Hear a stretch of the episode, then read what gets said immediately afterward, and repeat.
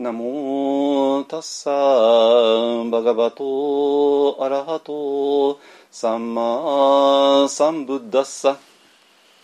ナモタッサバガバトアラハトサンマサンブッダッサナモタッサバガバトアラハトサンマサンブッダッサ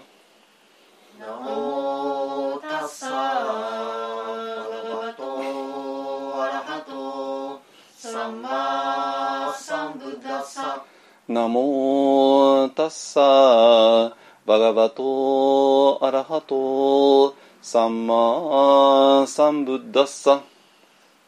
ナモタッサバガバトアラハトサンマサンブッダッサブッダンサラナンガッチャー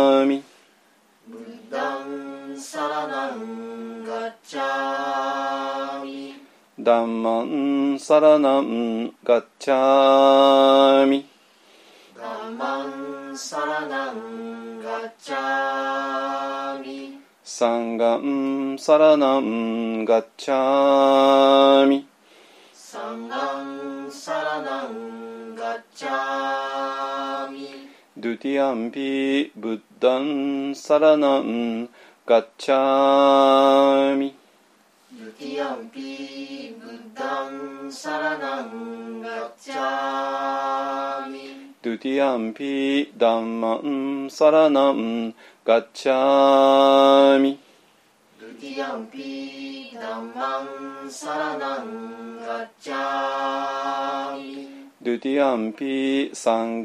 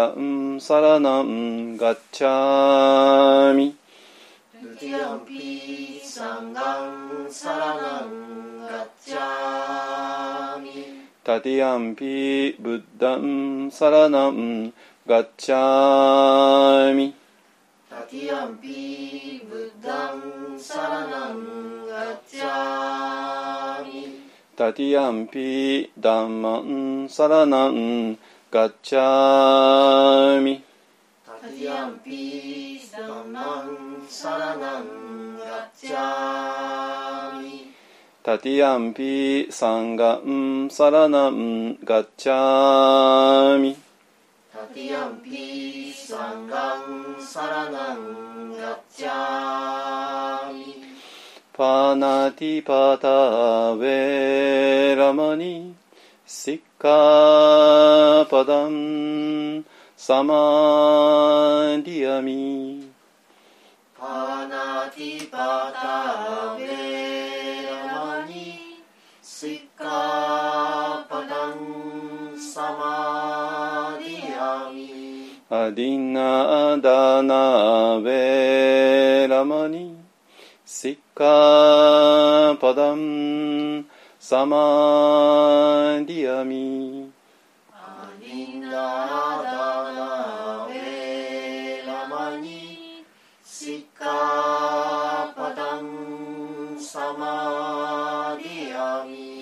カメスミチャチャラウェラマニシッカパダンサマディアミカメスミチャチャラベラマニシッカパダンサマディアミムサワダウェラマニシッカパダンサ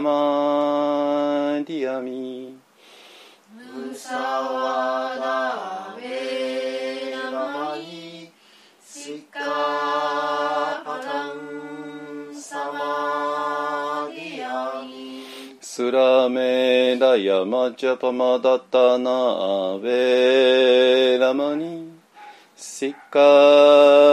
パダンサマディアミ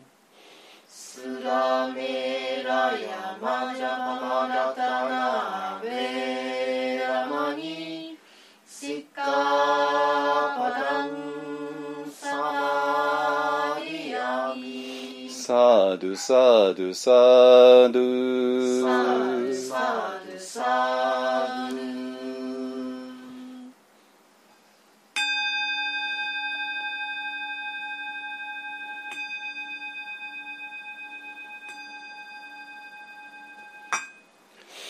ドマカハンニャハラミタシンギョ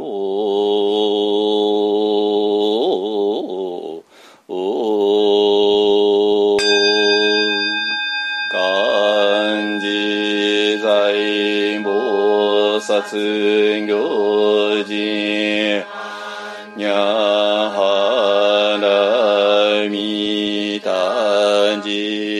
じしょけんごくんどいさいくやくしゃりしふい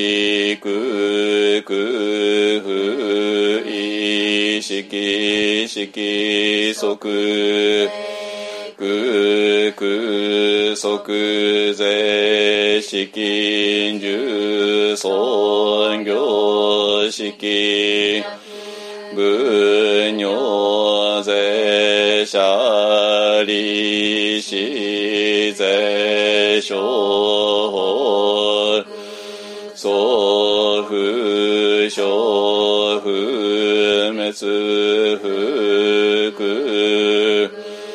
上不増不減税国中式無重尊業式無限にび真に無識証拠未速報限界内し無意識界無明薬無無明人内し老子薬無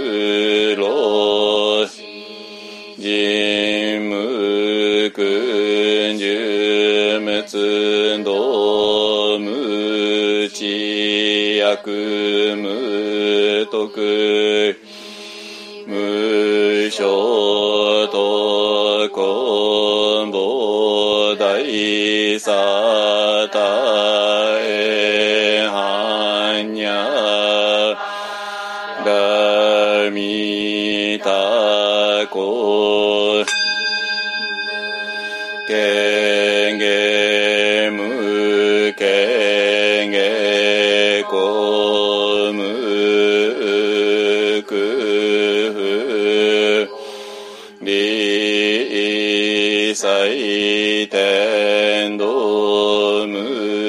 そくんぎょねはぜしょぶつえはんにゃはらみたこあのくたな三脈三菩提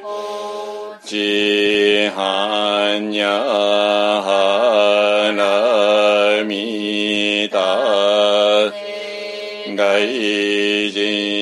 修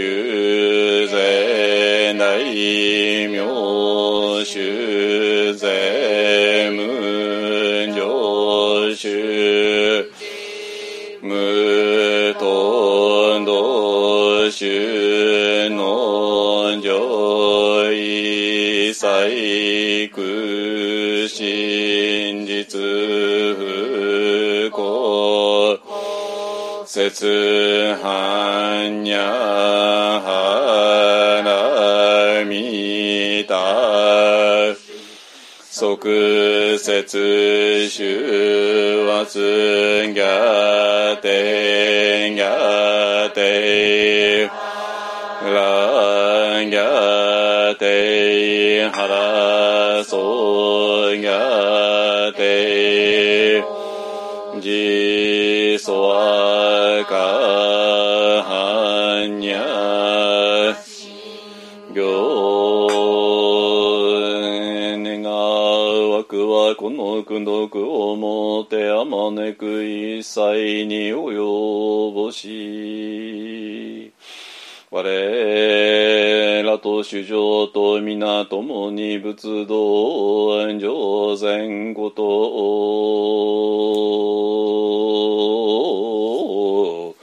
を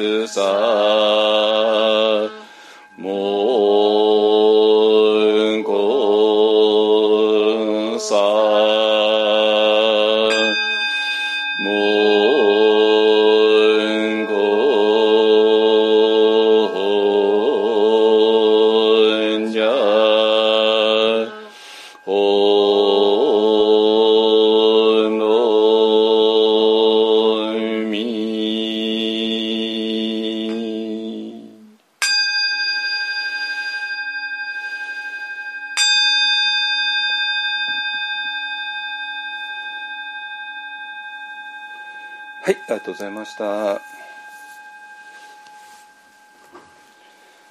い、じゃあ、えー、と楽にしてくださいね。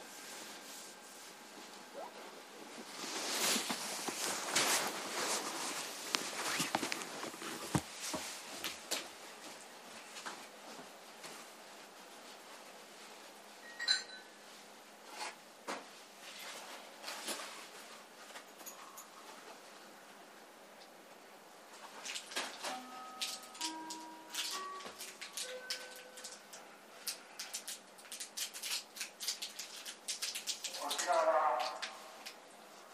防災鎌倉です。現在、相模湾、三浦半島に津波注意報が発表されています。海に入ったり、海岸に近づいたりしないようにしてください。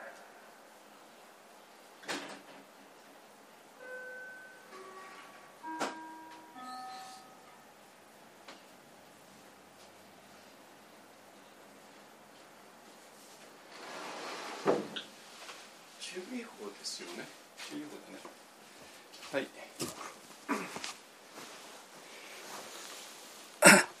はい、えっ、とね、今、えっ、と、地元の。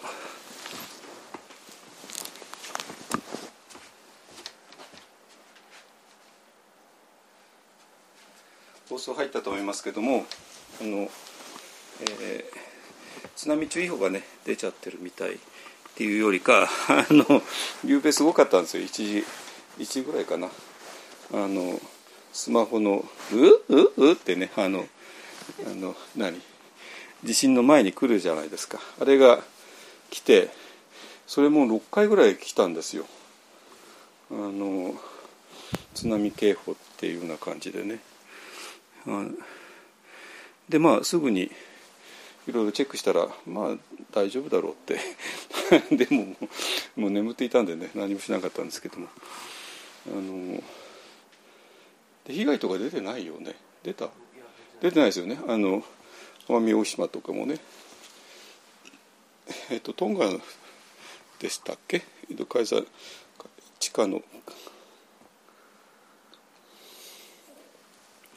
火山が爆発してそれの影響とかね言うみたいですけどね。はい。はいえーとですねえーと今日もねあのいろいろなあの取り上げていきますけども今日はねえっ、と「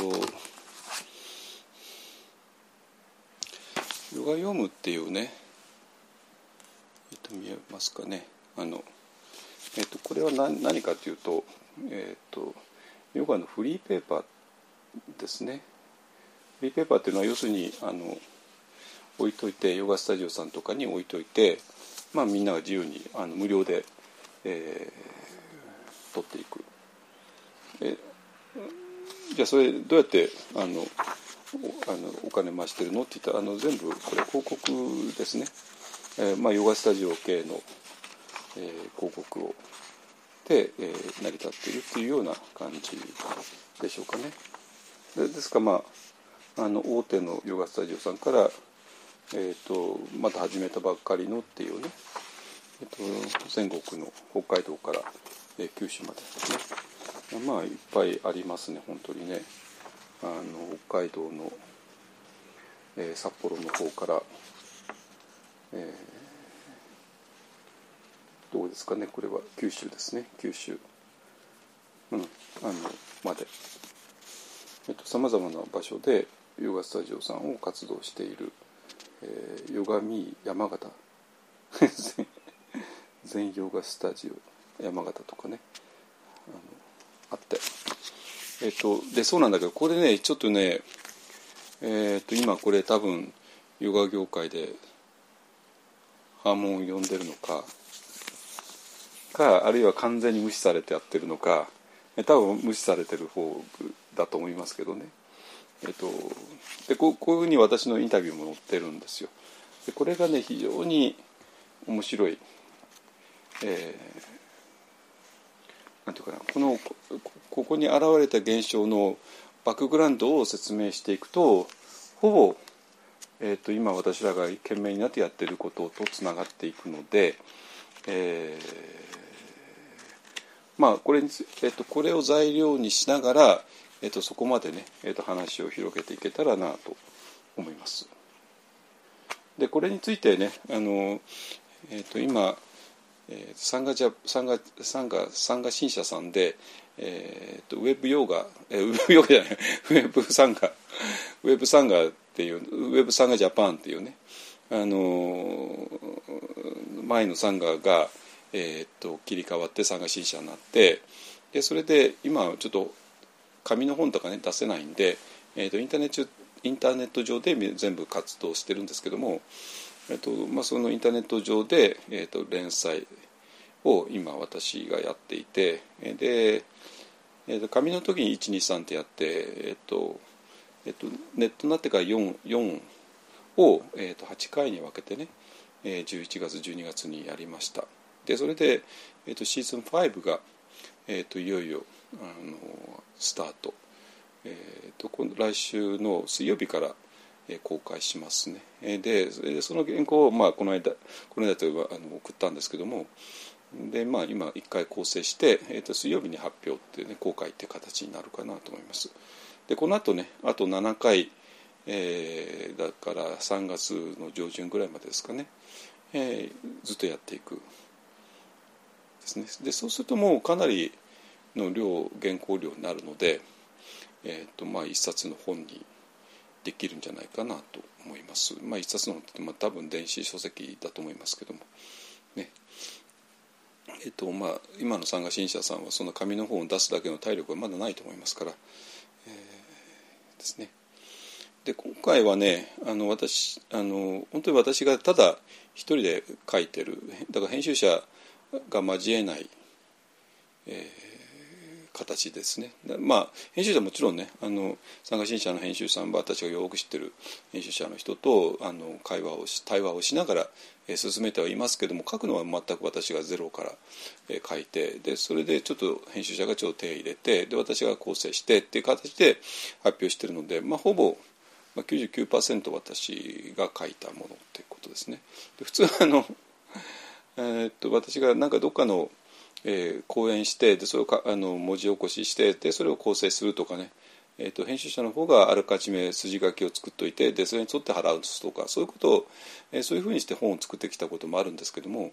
えー、今回そうではなくて全く私があの全部納得いくまで書いたって書いているってとこですねだからそのその面であの今までの本とはちょっと違うかなと思います。あのマインドフルネス×禅もねあの集英社の非常に優秀な、の編集の人と対話をしながらえー、ずっと話をしててでその対話をまとめた、えーとまあ、あらすじみたいなものをその人が作ったくださってでそれを私が膨らませていったというねそういう形なんですよ。えーえーと、なんで、えーと、今回のは全く、えー、そういう助けてくれる編集者もいなくて私が一人で書いてでまああの参加新社の人と、えーまあ、条件を受けながら受けながらっていう、ね、形でやってます。ね、でそれでその最新のねあの、えー、とこにも書いた、えー、ことなんですけども、まあ、それを今日はちょっと膨らませてお話ししようかなと思います。で、えーと、今日のタイトルはねあのこのヨガヨムさんのスマホあのあの引用して、まあ、かっこかっこつきでねあのこれヨガヨムからあのあれしたっていうのをちゃんと分かるような形にして、えー、スピリチュアルはサイエンスを否定する。で、えーと、クエスチョンマークがつく、ね、いう、えー、ことですね。ででこのスピリチュアルはサイエンスを否定する。っていうことをわざわざ、えー、特集のテーマとして掲げてで、えー、3人の、ね、人にインタビューをして、まあ、そのうちの1人が私なんだけどもまあ、それで一冊あのこういう雑誌を作ってでこれが1万5,000円ぐらいとか言ってたからもっとかなあの吸ってでも各地のヨガスタジオさんに配っている。だからまあヨガスタジオさんに来る生徒さんたちがヨガスタジオの受付かどうかにこれが積んであるのを手に取ってもあの無料ですから手に取ってただ持って書いて読むっていうねいう形ですね。まあそういう性格の雑誌なんだけどもで私のインタビューはあの Zoom でやってねあの編集長と編集部員の人とと私とで3人でやってで非常にね編集部編集長っていうのがまだ40前だと思いますけどね30代ぐらいの非常に頭の切れる、男性で、えーとその人と対話をしながら話を進めたんだけどもまあ、第一私を選ぶっていうのがまあ非常に異様なわけですよね 異様なわけですよ。あのなんていうかなヨガスタジオさんが大好きなあの前奏だとかねそういう人が山ほどいるのになんでわざわざ私をわざわざ選ぶのっていうね、えー、いう気がしたんですけども、まあ、それはもちろん狙いがあってで特に私の過去のポッドキャストを聞いてくれた上でわざわざ選んでくれたっていうね、えー、なぜかというと問題意識が同じだからなんですよ。でそこに私まず驚いてというかヨガスタジオ、まあ、ヨガ業界ってね、まあ、大きな業界だから中にはいろんな人いるだろうし、まあ、いろんな人がの中には私に共感してくれる人もまあ一人や二人いるかなぐらいには思ってたんだけどもあのとんでもなくてそのヨガ読むっていうねこの非常にメインなあのヨガ業界の中で結構力のパワーパワーインフルインフルエンスがあるねあのあの影響がある雑誌の編集長みたいな人ですね。だからヨガの業界の結構真ん中の方にいる人たちいる人が、えーと、私と同じ問題意識を持ってるってことにまず驚いて、えー、で多分それはえーと、その人の周りで今行われていることですね「What is going on」ですね、えー、を見た場合にいやでもある危機感を覚えてでそれであるそこからある問題意識が生まれてでその問題意識のもとにいろいろリサーチしていくとまあ一本案の私のポッドキャストに出会ったっていうねそういう流れっていうのはあ後から非常に分かりやすいんですけどもうんとなんていうかなや私は別にヨガスタジオさんなんか全然行ってないしあのヨガの講師の人たち生徒さんとの交流っていうのはほとんど今はないですから、まあ、以前はねちょっとあったんですけど最近はもうあのコロナの中では一切なくなっちゃってますからちょっとピンとこないんですけどもまあそれでも、えーと、私が思あの思っていたというか危惧危惧してたことが、まあ、ほぼ私の危惧通りに展開しているんだなということが分かってだからだからよかったねって話じゃなくて、ね、だからちょっと困るよねって話なんですよ。ね、で、えーと、それのどうしてそういうことになってしまうのかっていう背景をね、えー、今日はちょっと,、えーと、深めていきたいと思います。ただねそれはじゃあそんなのヨガ業界のまあそういう話でしょって、まあ、思うかもしれないですけど、ま、実はそうではなくてそのヨガ業界でこういうことがあってあのこういう問題があるよね、えー、だったら単なるヨガ業界の単なる一つの問題でわざわざ一本案の法話で取り上げる必要ないんですけどもだけどそれはそういう現象が起こった背景っていうのがあってでその背景の方が非常に大事我々にとってですね。でそしてその背景は私らが常に問題にしてきたことなんだけどもその背景からある現象が生まれてでその現象は単にヨガ業界の現象ではなくてもっとあの今の日本にとって非常に大きなインパクトのある現象になりかねないのであのちょっと問題視する。じゃあどどうしてそんな影響あるのかっていうともうはっきり言うとワクチンを止めるからなんですよ。ワクチンを止めてしまう。うん、ワクチンを止めることによって、えーと、新型コロナウイルスを乗り越えられなくなってしまうっていうねっていうそういう影響これこれまさに日本っていう国がやっていけるかどうかの瀬戸際の話じゃないですか。ね、だから今までだったらある個人がねなんか変わったダイエットをね ダイエットいくらでもありますからね変わったのね。あのもうあの食べ物を加熱してはいけないとかね。加熱したら全部栄養素があの失われるから、えーと、加熱しないで生の、えー、食べ物だけを食べましょうとかね。であるいはまあこの食べ物いろんな種類があるけれどもえこっちの食べ物を食べたら、ね、毒になるから毒の食べ物を食べないでこの、えーと、症状なら食べ物を食べましょうとかねもうこんなのこの世界も山ほどそういうのがあっても私もうんざりしてるんだけど うんざりしてるかまああるんだけども、えーと、そういう話だったら、まあ、まあじゃあどうぞご勝手にんで済むわけじゃないですか。で食べるの本人なんだし食べた結果を受けるの本人なんだけど、ね、だからワクチンの問題だからそうはいかないんですよ。それも個人の自由っていうわけにはいかなくて、えー、非常に大きな影響を与えてしまう。うでそうなるとこれちょっとまずいでしょそのその人がその思っていることを押し通すのはね。でもその人はそういうふうに押し通してきたわけで自分の食べるものに関して。あるいは使ってる洗濯に使うための石鹸を何にするかとかね、えっと、シャンプーを何にするかとか。女性だったらまあ、ね、ナプキンを何どうするかとか。そういう、え、ことを、まあ、本人はいろいろ押し通してきた。でそれはある意味、まあ、個人の勝手でしょうっていうね。あのなんだけどワクチンに関してはちょっと個人の勝手とは言えなくなってきてしまう。わけですね。えーと、でその時に非常にちょっとこれまずいよねっていうことをえー、このヨガヨムさんの編集部が、えー、周りで見たわけですね。でこれはちょっともう見過ごしてはおけないっていうような、えー、のがあってでそれであのこういう問題意識を立てたと思いますけどもじゃあその背景は一体何なのっていうとなるとあのちょっとねもうあの私らがやってることそのものと関連してくるので、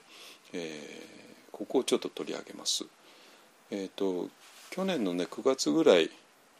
ね、ワクチンが本当にノルカソルカだった時ですね、えー、に、まあ、それの援護射撃、えー、するような気持ちで3回連続して話したことあると思うんですけども、えー、まああの時はね非常に生々しかったからあれだけど今はねもう、まあ、ちょっと、まあ、今のオミクロンとんでもないことになってるけどもあので今これがブースターっていうね3回目のが、えーとまあ、医療関係者終わって、えーまあ、今度高齢者に、ねえー、なりますけどもあのまあ去年の夏ほどではないわけですよ。ねえー、だからもうちょっと余裕がある。で今だからこそこの背景は一体何だったのかっていうことをね、えー、今日はちょっとお話ししていきたいなと思います。えーと、多分ね私はこれを話せる、うん、条件整ってるかなと思います。あのいろんな、まあ、ことを見てきたし、えーと、私らのすぐ近くに、えー、その人たちもいるしなんで、まあ、どちらの立場もよくわかるんですよ。で、まあ、私はお医者さんのあの、えーと、知り合いも結構多いし、えー、ねあのあのなんで,、えー、でそういう立場からねあの、まあ、あらゆる立場の人たちと私ら関係持ってるので、えー、とここら辺をね結構客観的に話せるんではないかなと思います。えー、まあその上で、えーと、それがじゃあ、えー、瞑想とか何かとどうつながるのかっていうとこまでね踏み込んで話せたらかなと思います。はいじゃあ今日はね、えーと、そんなんであの、えー、これね、えーと、去年の暮れに来たんだけど福島リトリートの後かね、えー、来たんだけど、えー、その後ねえっと一本案は2回ぐらいかあ1回しかやってないか。福島リトリートの後はね。だよね。あしか話してないからね。1回しか話してないから。これについて全然取り上げてないもんね。取り上げてないよね。うん。なんで、えーと、ちょうどいい機会じゃないかなと思って取り上げます。えっ、ー、と分かる分かりますかね？今の言ってることね。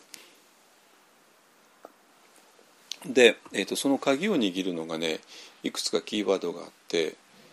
えーと、一つが自然って言葉なんですよ自然って言葉ですね。でこの自然って言葉ぐらいちょっと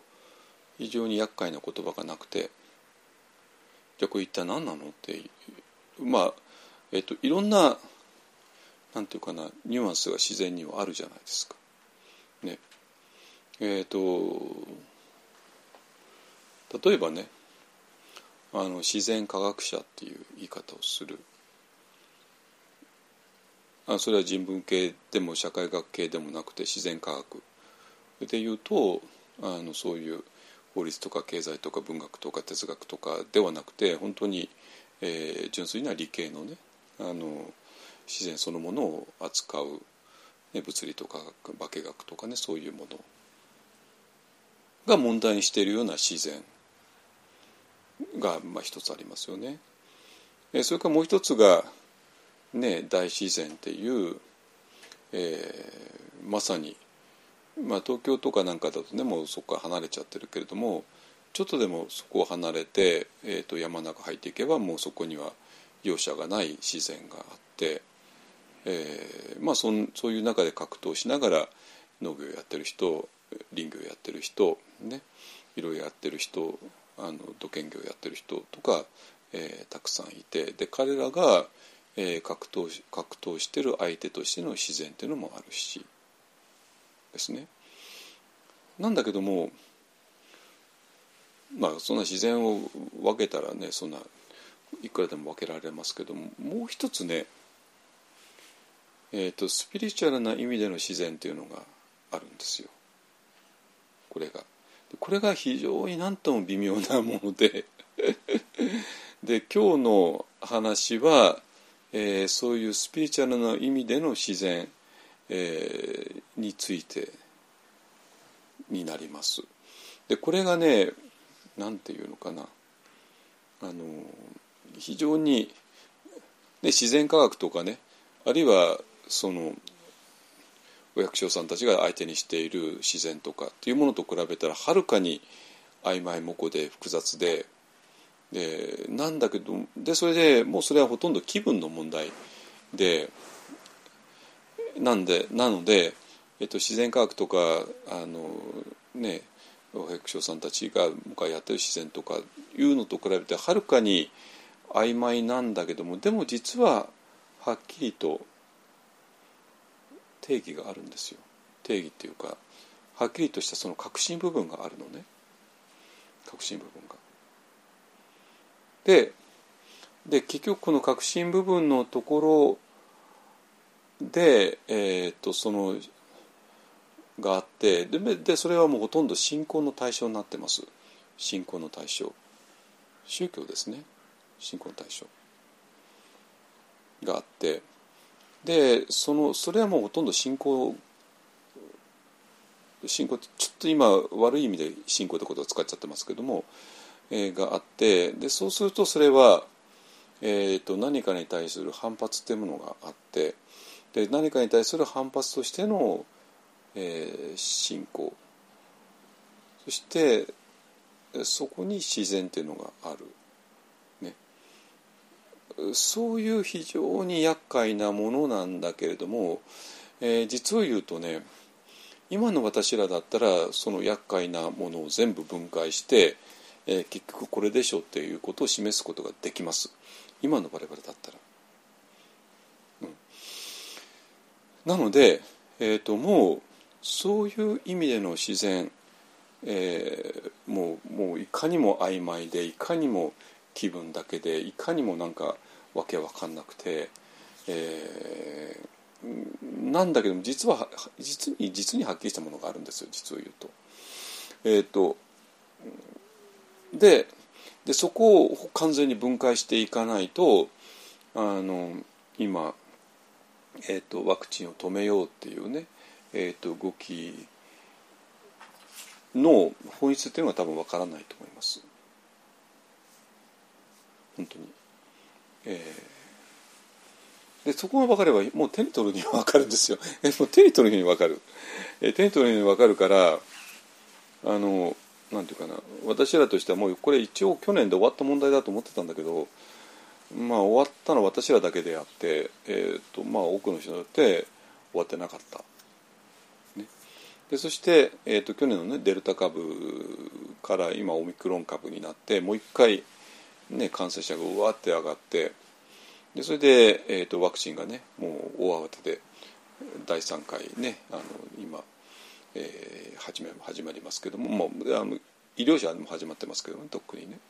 あの一般の人もあのもうじき始まりますけども。だからちょうどこの問題もう一回考えるには絶好のチャンスじゃないかなと思います。で特にねあの今いろんな統計を見て、ね、いろんなとこから WHO をはじめとしていろんなとこからどんどん統計出てますけどね。でも南アフリカから始まってイギリスが飛び火してでヨーロッパの国はわーっとドバーンって爆発してでアメリカもそうだしね。でそして日本も飛ば飛ば飛ばっちりじゃないけど日本も、えー、来てしまって。でそういうとこからあのはっきり分かっているのがあのデルタ株の時のねあのえ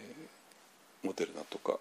ファイザーとかのワクチンを2回受けている人でもやっぱり今度オミクロン株は、まあ、感染してしまう。だけどもあの、えー、その後どのぐらい重症化するかっていうところでも未接種だと接種者はもう全く違ってきて、ね、あの何十倍あのその重症化して ICU に、ね、あの入る人が、えー、未接種者の方が圧倒的に多いっていうね何十対1で、ね、ぐらい、えー、っていうのがもうはっきり出ている。となるとやっぱり今未接種だった人はかなりちょっと精神的に追い詰められているんじゃないかなと思いますね。あのまあデルタ株は自分は接種しなくても大丈夫だったってねあのだからワクチンなんか打たなくてもいいんだと思ってるかもしれないけども今度のオミクロンだけはどうもそうもいかなくなっているのでちょっとかなり追い詰められちゃったるんではないかなってねいうあのとちょっと心配ししてますね。でもしねあのこの多分ね私のこのポッドキャストを聞く人の中で未接種したって多分もういないはずなんですよ。で私が去年の秋にあれだけガンガンと,、えーと、反ワクチンの背景を説明ししたしてで接種するようにってみんな呼びかけたんで、えー、まあ多分もう未接種者とかワクチン否定の人はもうその時点で離れてると思いますから。えーと、今日のねこの話を聞く人の中にはもう未接種者って多分絶対、まあ、いないと思います。でももし万一いたとしたら、えーと、まだまだ全然間に合いますから、あのー、皆さんのそれぞれのお住まいのところで、えーと、3回目じゃなくてね1回目と2回目はまだ打てるはずです、えー、とまだ用意してますよ。ファイザーでもモデルナでもね、あのー、なのでぜひ、えー、そういう人はあのそういう、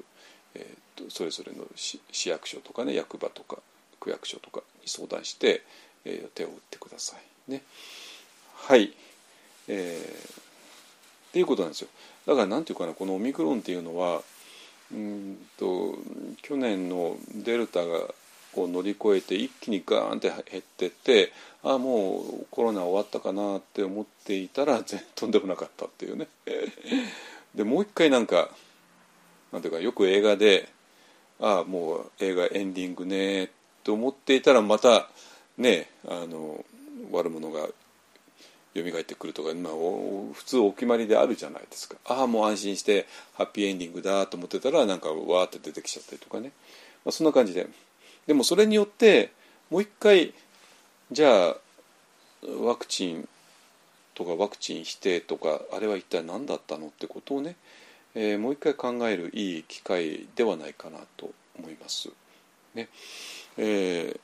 ー、でななぜね私がそこまでワクチンにこだわるのかっていうとやっぱちょっとすみませんちょっとこだわる理由があるんですよ実を言うと。えー、私みたいな別に医者でもないし免疫学者でもないし別に保健所に勤めてるわけでもないし 何のいやワクチンを進めて何のいいこともないんだけどもあのまあいいことあるとすればまあ私の周りはもう全員もう早め早めにみんな接種しちゃったんで、えー、と一方案では結構なんていうかなあのワクチンに守られてきて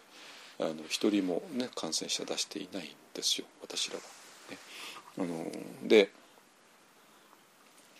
今ね多くの、えーと、瞑想とか座禅とかやってる人たちで、えーとこの2年間で全くえっと、リアルではもう介護とは開いていないという人たちが結構多いんですねちょっと驚くほどね。あの一方はね、まあ、何やかや言って、えー、まあこの2年間もうリアルな参加者はかなり減っちゃったんですけどもあの今ねあのこういうふうにオンラインでも、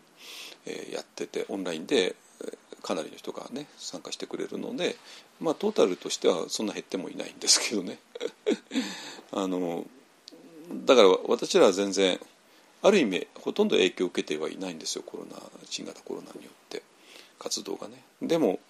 えーと、完全にもうリアルな会合を開いてないよっていう人たちが結構いるのにはびっくりしてはいますけどね。はい、えー、でえっ、ー、とじゃあいきますね。あのえっ、ー、とその前にねなんだ。と福島のことをもう一回ちょっと、えっと、福島の裏磐梯のことが、えー、時々時々じゃないこれから、ね、毎週あの報告していこうかなと思っています。でえーと、今ねあの、えっと、先週ですね先週、えー、今年初めてだったしそれから福島リトリートの後初めてだったんで、えっと、先週ねあのかなり詳しくあの今の経過を話しました、ね。えーと、去年の、えー、7月にあの購入した場所にあった前の所有者の建物は、えーやっぱり取り壊しして解体して一旦更地にしてでそこから全くゼロからあの設計し直すっていうことを、えー去年の12月に決断してでそれで、え去年の、えーとえーとクリスマスの時のね、えーと福島リトリートで、えー実際にやっていただく大工さんとあの今正式にお願いした、ねまあ、まだまだ契約とかは、ね、全然結んでいないあの書類にハンコとかをしてもをしてもいないんですけどまああの一応お願いはしてで、えーできたら今年中に完成させたいなってね、えー思ってはいるんですけども。でその後ねあの、えー、大体私らが、えーこの十何年間、えーあらゆる場所で接心をしてきてリトリートしてきて、えーそのために何が必要なのっていうこともほぼ分かっている、えー座禅堂でヨガする場所寝る場所食事するところ、えー食事はもうこれ食事イコール料理をする場所も必要になってくる。トイレ、ね、お風呂、ねえーっていうようなとこね。あと,、えー、と荷物をせい、えー、とキープする場所とかね。あのでいろんなことを、えーね、あとまあ掃除をしたりね。買い物に行ったり駅までピックアップに行ったりとかね、そういう、具体的なところも全部分かっているので、まあ、どういう建物にしたらいいかもう大体も自然な、形でみんなの頭の中にあったのを、えー、と図面化するとまあ大体こうだよねっていうふうな、ところに落ち着いてじゃあここにどうやって中身入れていくのっていうことをね、えー、とここに1週間ぐらいやってたんですよあのキッチンからバスから洗面台からね。それからまあ昨日はねあの窓っていうねとんでもない非常に難しいものですね。あので福島は、えっと、玄関の地なのであのマイナス10平気で下がる日中もマイナス3ぐらいで、ね、プラスになることはないっていうようなところで、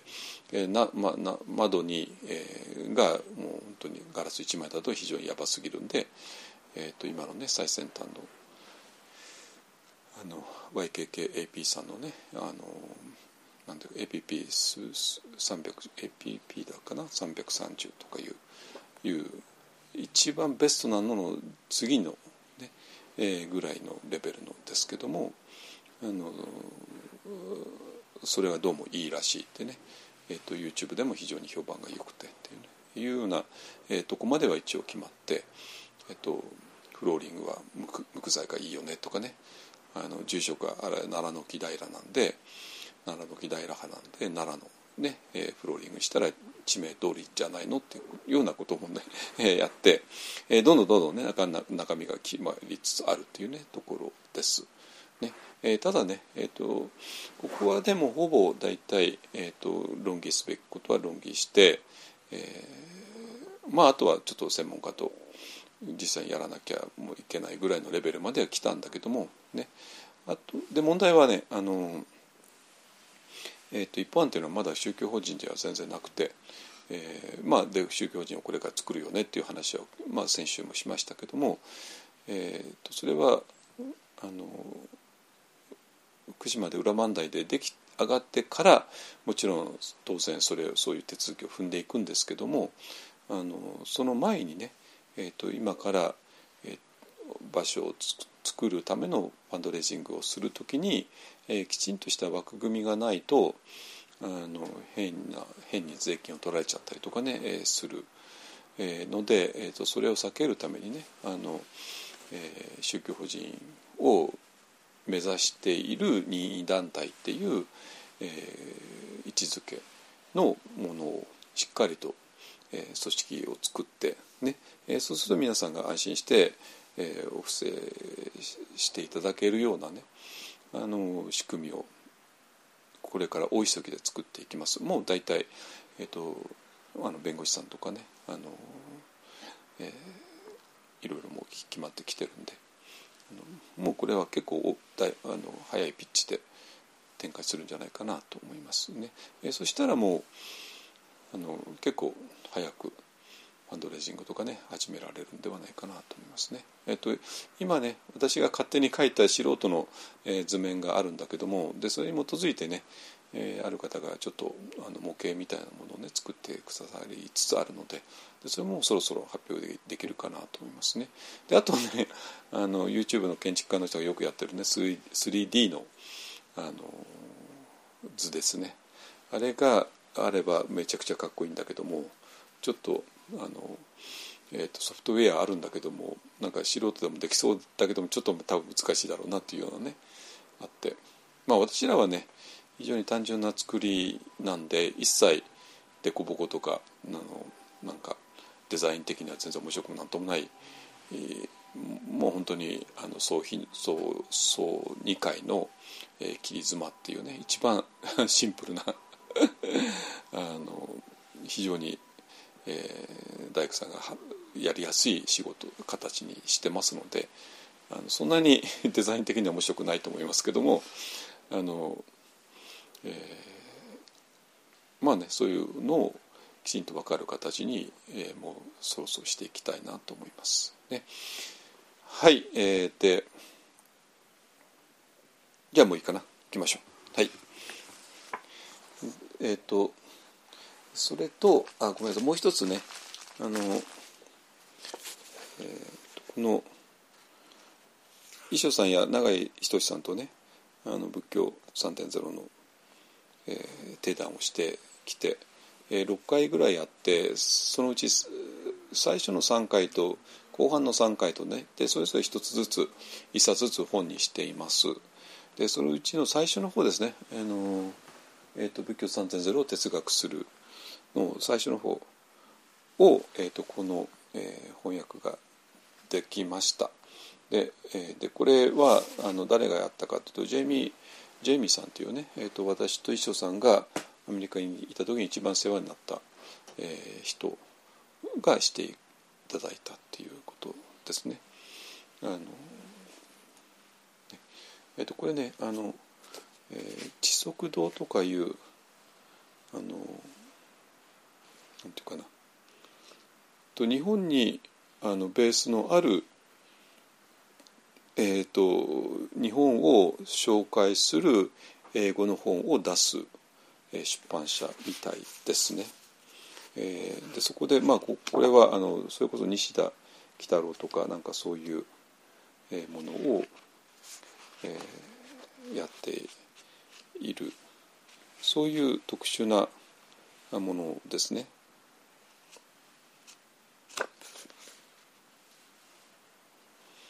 えー、そう特殊な出版社から出ています。でもねこれアマゾンで普通に、えー購入できますから、えー、とこれまあ一応あの、えーリンク貼っておきますからもし興味があったら、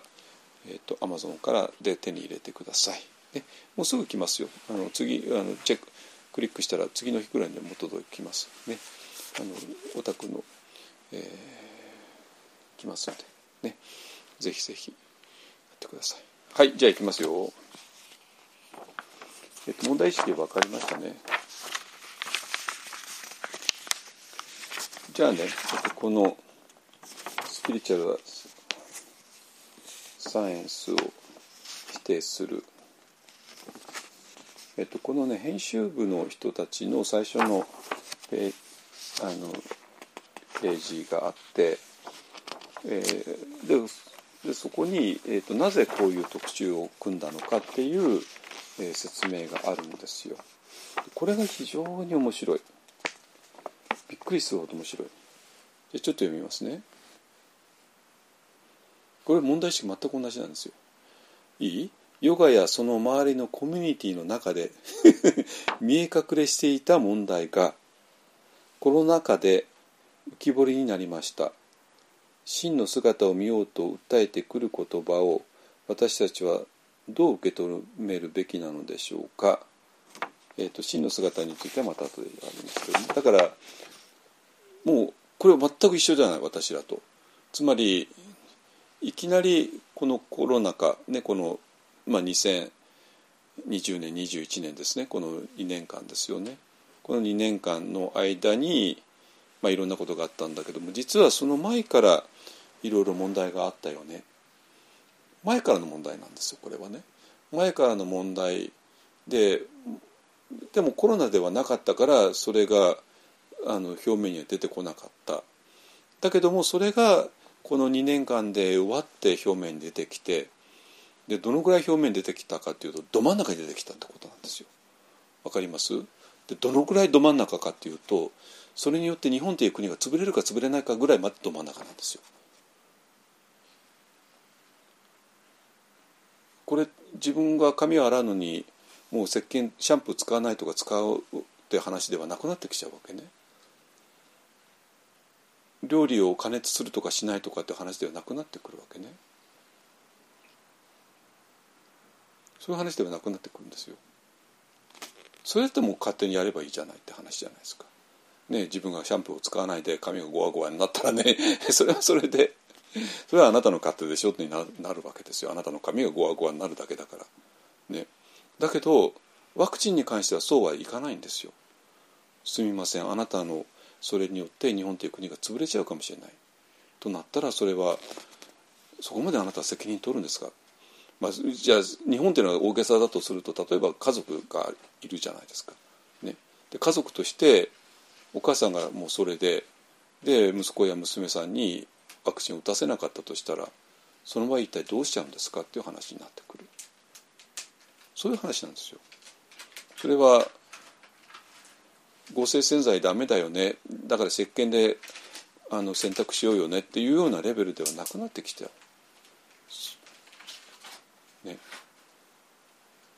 だからそ掃除をあの重曹とかでねやろうよねっていう話ではなくなってきちゃう。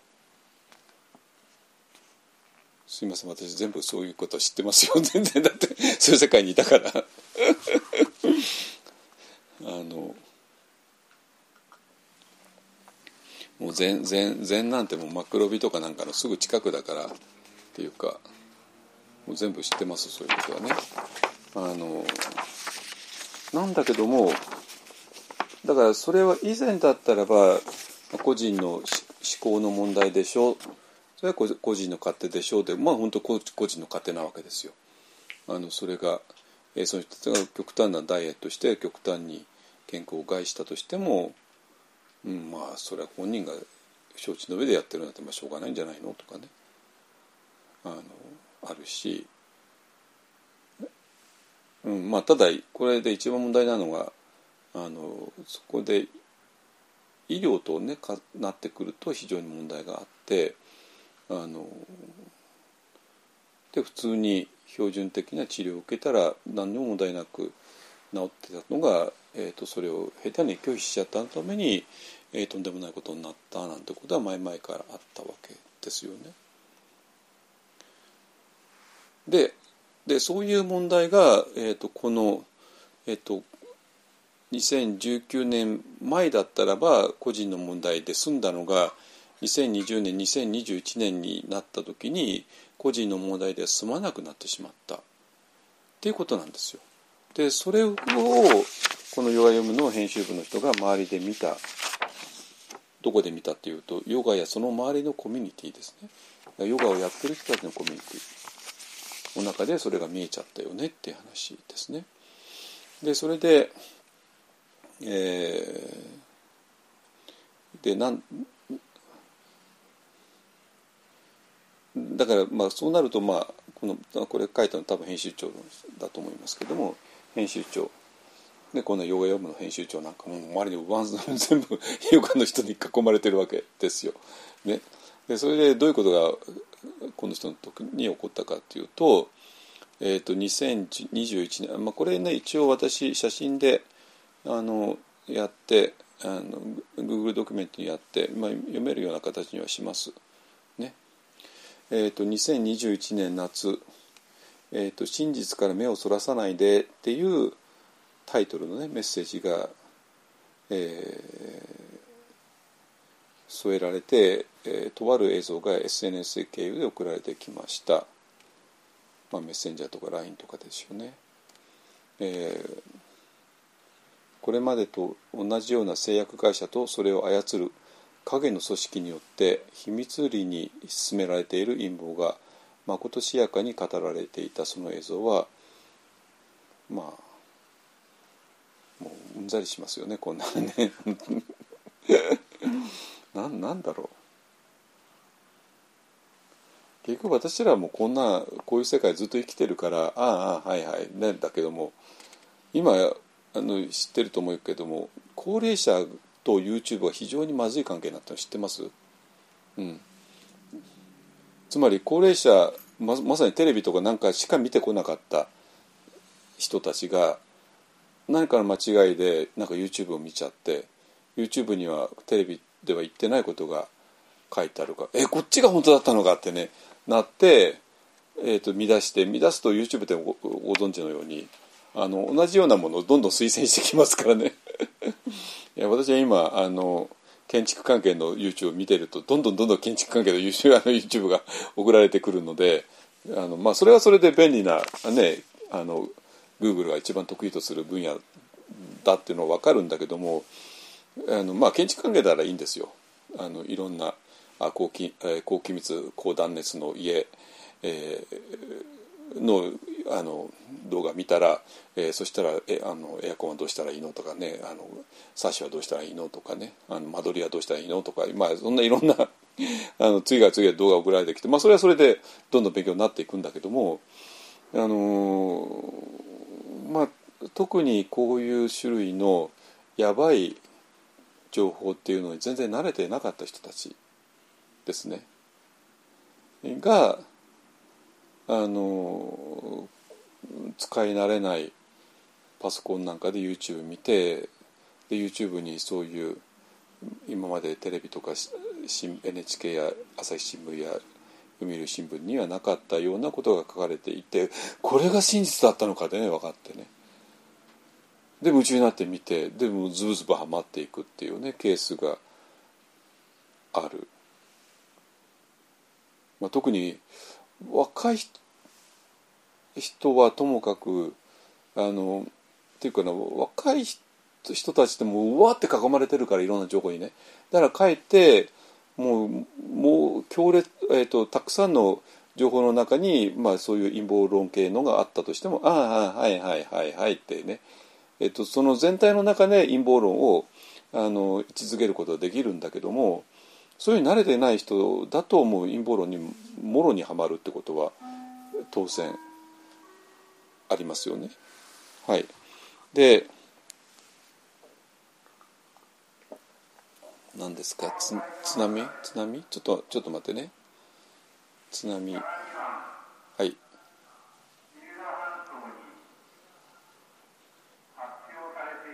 お終わった。津波注意報は解除され OK 解除された繰り返します相模湾三浦半島に発表されていた津波注意報は解除されましたはいじゃあこれで後で安心してオキュメーテーションできる。え？なになになになにふふふえ？大丈夫？はい。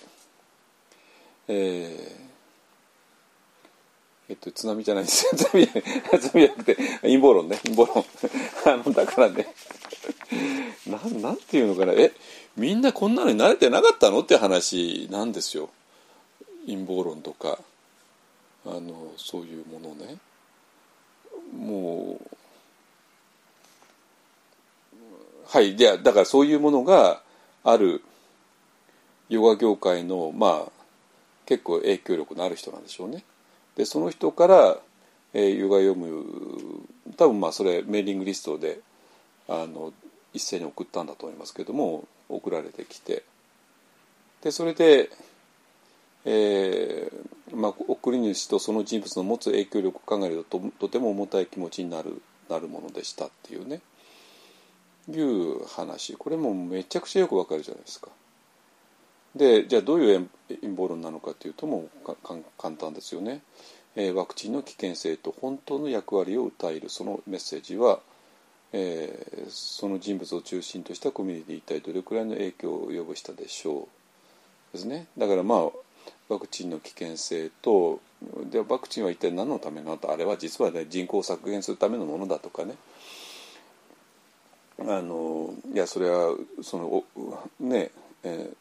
黒幕はビル・ゲイツだよとかねあのもう山ほどあるんですよ。もう本当私は「ああはいはい」もう笑ってあくびが出てくるような話ばっかりなんですよ。なんだけど問題はそれを本当に信じちゃう人たちがいた。でそれもヨガ業界の中で一定の影響力のある人が、えー、とそその人のメーリングリストに一斉に送っちゃった。でそうするとその人はある程度の信用があるからあのあの人がまあ多分ヨガの講師かなんかですよねこの人ね。うん、ああのヨガの講師の人がだったらじゃあこれ本当の話なんだあワクチンって危険なんだ、ね、ワクチン飲むとあのもう妊娠できなくなるんだとかもうやっぱ山ほどあったわけなんですよ。ねえーっていうことがあって、えーでコロナウイルスによる影響は私たちの健康面だけではなくこれまでにもヨガとその周辺につながるコミュニティとその中で見え隠れしていたある問題を浮き彫りにしてきたように思います。じゃあこの問題って一体何なの、ね、でこの編集長の人がどういうことを問題だと思ってきたのか？っていうとこれ非常に簡単ではっきり言うわけね。えー、とまあ言いますよなぜスピリチュアルなプラクティスを行う人の間では科学的なエビデンスに基づいた方法をサイエンスを否定することが多いのかっていうねここなんですよ。うん、で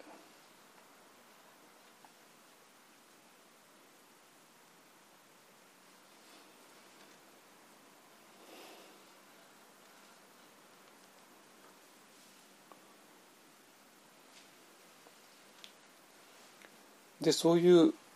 情報っていうのは、えー、と大抵ねこれが本当なんだあなた信じなさいなんていうそんなふうに言わなくてもっと狡猾に行われるわけね、えー信じるかどうかはあなた次第だけれど私は本当のことを知っている。こうした言説は多くの場合表現の自由一つの視点を提供しているだけというようなスタンスで語られていて受け手の姿勢が問われたりまた一部切りと切り取られた真実と組み合わさっていることもあり、えー判断が難しかったりするものもあるかもしれません。そんな時はまずは一旦立ち止まりその情報の出どころやその信頼度を問うことから始めてみましょうっていうねいう話で、えー、とこの問題意識、えーがすごいなでそれでこの特集の中で3人の人にね、えー、とインタビューをしてるんですよ。で1人がね、えーお医者さんであり医学博士であり同時にヨガのインストラクターである石井正則さん。っていう方ですね。えー、と東京新宿メディカルセンターの耳鼻科の先生なのか。あの慈恵医大で教えていたりしてね。あのそういう先生。だからまあヨガ業界に半分関わってる人で同時に、えーあのお医者さんその人がね非常にまともなまあまああのまあ私が知っているまともなお医者さんたちが誰もが言う、えー、とワクチンっていうのはこういうもんで、えーこれがあのこういう効果があるよね。でもちろん打つ打たないは個人の自由だけれどもだけど、えー、とワクチン否定のための先導するのはあんまり良くないよねっていうあのことですね。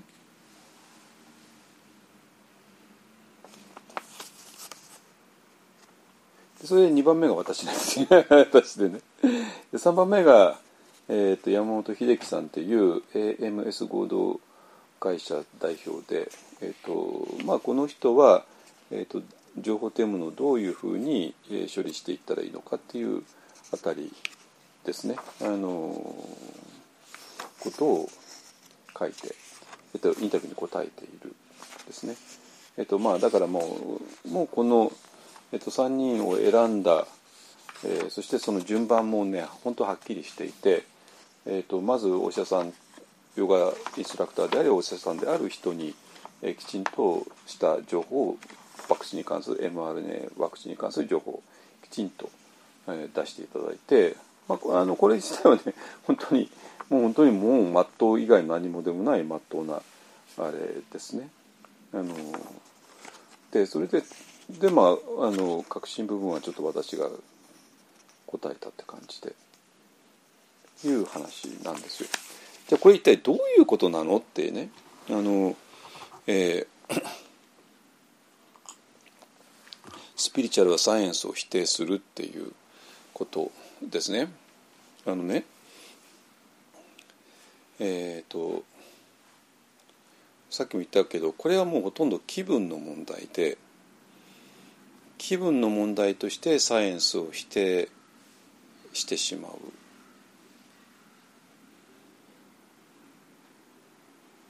でサイエンスだけじゃなくて、えー、と今の世間のメインストリームにあるものを、えー否定してしまう。ね、例えば合成洗剤を使うのに対して石鹸を使うね。シャボン玉石鹸とかね。で女性がねあの生理のねあれとして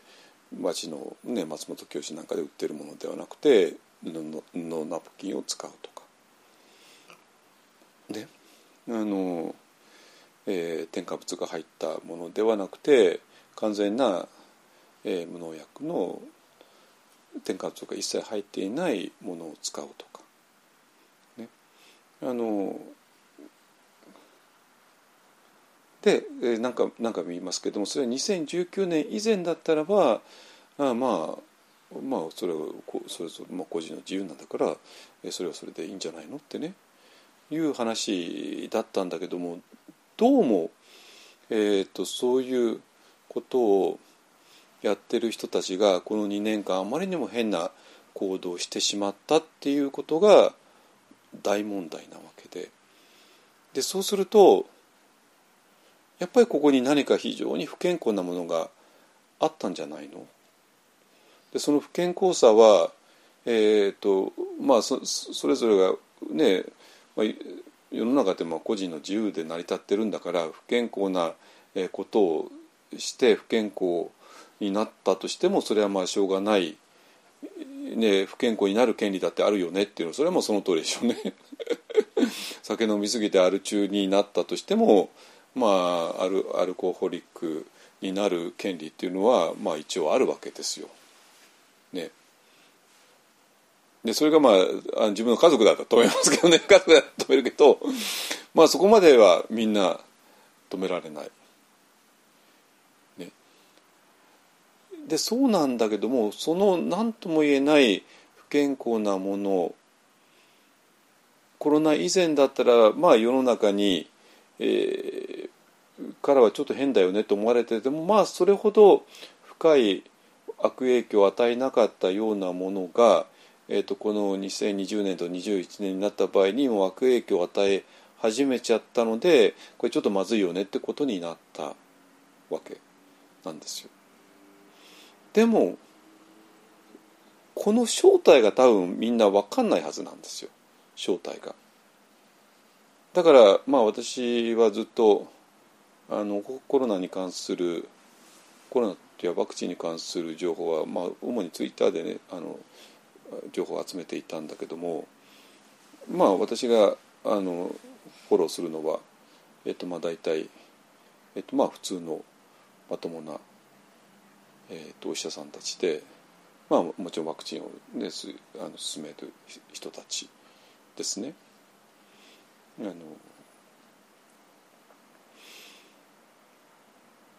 でその人たちに対して、まあ、母ワクチンの人たちがもうもうあらあらあらゆるツッコミを入れていくんですよ。まあ、バリ増減から始まってなんかいろんなえーもうわけのわかんない動画を送りつけてきたりとかね、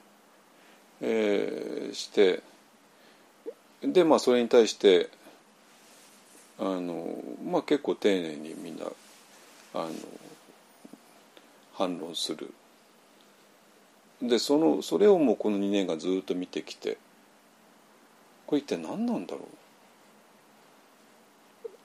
う？つまりきちんとしたことをエビデンスに基づいたことをきちんと論理的に説明しても全く届かないんですよ。本当に届かないんですよ。でその届かなさっていうのをあの見ている2人の人間の間での会話を見て、ねまあ、私はあのツイッター上でその2人の人間がやり取りしているのを見ていてこの届かなさ加減っていうのは一体何なの？でお互いをお互いが理解できないんですよ。でお医者さんたちの方もなぜこの人たちこんなことを言うのか全く理解できない。だって医学の常識にも反してるし知識も反してるし。で実際問題として社会的にもこれまずいし。でどこをどう考えたってこんな意見が成り立つはずないよねって、まあ、お医者さんってまあまあみんな思ってるはずなんですよ。本当に。だけども彼らもまあなんていうかな。えー、となんとか日本をコロナを乗り越えるためにねあのこれ必要だと思って我慢してやってるんだと思いますけども多分全然分かんないなぜこの人たちがこうなってるのか。ね、でだからえっ、とねあのまあ、この中で私が答えたのはえーと、自然っていうものでさっきも、えー、最初に言ったけどこの自然っていうのは、えーと、自然科学の自然でもないし山の中で一生懸命ね、えー、農業をやっている人たちが格闘している相手としての自然でもないし非常に不思議な自然なんですよ。でこれ一体何なの？でそしてそれがあのスピリチュアルなことをやっている瞑想とか座禅とかヨガとかやっている人たちの間で非常に影響力のある自然なんですよ。そしてその延長上でワクチンが否定されてしまう。なぜ？で彼ら、えーね、ワクチン否定の論理っていうのはもう非常に簡単な話で、えーと、人間には自然免疫っていうものがあって、えーと、自然免疫をコロナを乗り越える唯一の方法は自然免疫を高めていくことだけなんだ。でそれに対してワクチンっていうのは、えーと自然免疫に対して害を与えるからだからワクチンによってえーと、コロナを乗り越えられるどころじゃなくて、えー、ワクチンによって人類がめあのダメになっていってしまうそれなぜかというと自然免疫を、えー、阻害するからなんだっていうのが彼らの論理なんですよね。まあ、私も結構反ワクチンの人たちの論理を結構分析したんですけどもやっぱり出てくるのはそうそういう話なんですよ。でこれ一体何なの？これもうこれはねここからいくとこれはもう単なる医学部へ6年間行ったっていうだけの人には絶対理解できない話なんですよ。医学部の医学の教科書なんか載ってない話だから医学の教科書の範囲の外にある話だから。ででこれはあの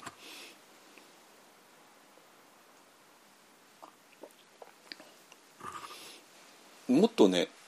結構根が深い話なんですよ。根が深い話でえなんていうかなつまり科学っていうものがあって、えー、エビデンスに基づいていてでそしてきちんと何が正しくて何が間違っているかっていうことを、えー、統計的にもとって論理的にとって実験実験的にもとってでそれで物事を判断していく、えーっていうようなやり方ではないやり方。ね。だから自分が一生懸命、えー頭を振り絞ってなんか考えて実験して実験の結果としてこうなってっていうようなんではない、えーそういうことをすること自体が、えー問題なんだ。だから自然に任せればいいんだっていう話に当然なってくるんですよ。自然に任せればいいんだって。ね。でこの自然に任せればいいんだだから自然っていうものが、えー最高の価値があるものなんだっていう考え方ですね。ですね。じゃあそれはもう自然科学者とは全然関係ないですよね自然科学者はそんなふうに生きてないしそして山の中で一生懸命農業やってる人たちもそんなこと考えてないんですよ彼にとっては自然というのは戦うべき相手で戦わなかったらもう寒さにやられる雨にやられる雪にやられる害虫にやられるお猿さんにやられるイノシシにやられる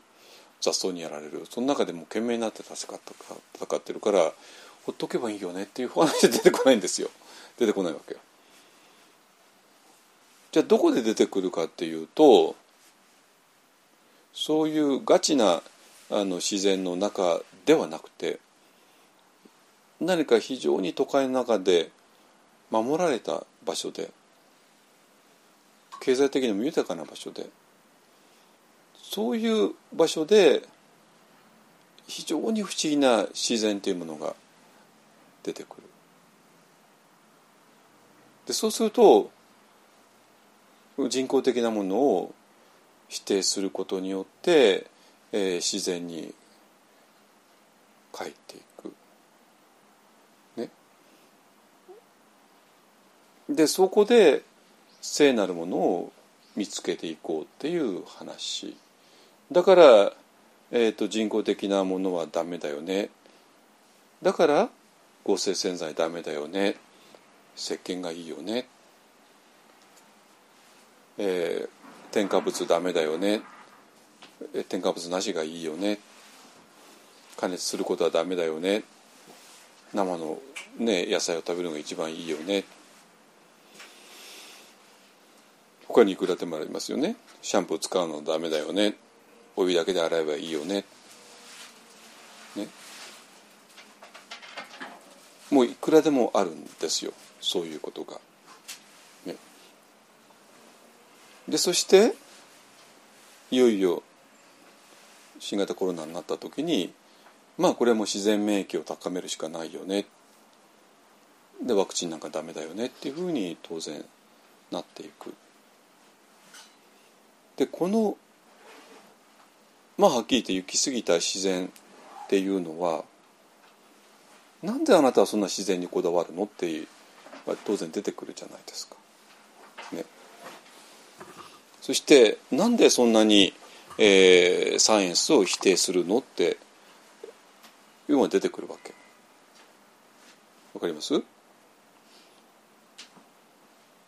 それはもう答えはね、えー多分答えはね多分一本案にしかないんですよ。はいはいはいはい一本案にしかなくてでそれは、えー、と私らが格闘してきたことそのものなんですよ。つまり、えー二重構造と一重構造の問題なのね。なんなんですよ。で、まあ、どういうことかっていうと、えー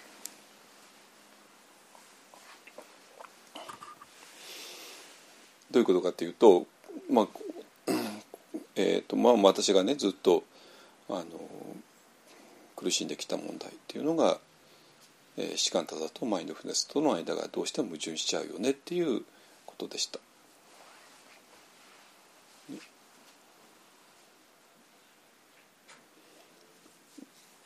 で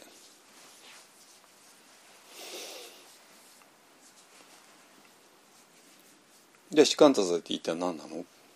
ねまあ、これも先週も話したけれども、えー、思いを手放すことなんだ。で思い思いによってえー、我々は仮想現実を作ってしまってでそしてその中にズブズブ入ってしまってそこで苦しむから、えー、思いを手放すことによってその仮想現実も手放してそして苦しんできた世界そのものを手放してそして、えー、安楽な世界に戻っていく、ね、でその安楽な世界に居続けることが士官達なんだっていうね。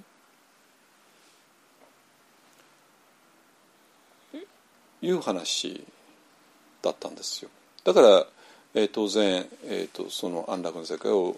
えー、自分から作ろうとかどっか行くことで安楽の世界に行くとかではなくてでもうどういう言葉が言われるかっていうと逮捕っていうね逮捕、えーと、進歩に対する逮捕ですね、えー、後ろへ下がっていくこと。ね。えー、だからそこにえっと、そのなんていうかな人工的な、えー、ものうわーって頭で考えたものから出ていく。ね、でそこに本当の安楽があるよねっていうことですね。やばくないですかこれ。やばいのわかる？だから今それ今言っちゃったのは自然信仰と全く同じ構造なんですよ。つまり人工的なものをであれこれして実験して実験して実験してでそれで何かを求めていくんではなくてそういうものを全部手放してい、えー、けばそこに、えー、真理があるよね。そこに安らぎがあるよね。っていうのと構造的に似てると思いません？実は似てるんですよ。だから、えー、そういう種類の禅と,、えーと、今言っていたような自然派とかなんかそういう人たちものすごくなんていうかな相性がいいんですよ相性がいいわけ。でその人たちが、えーと、座禅ではそういうふうにして捉えて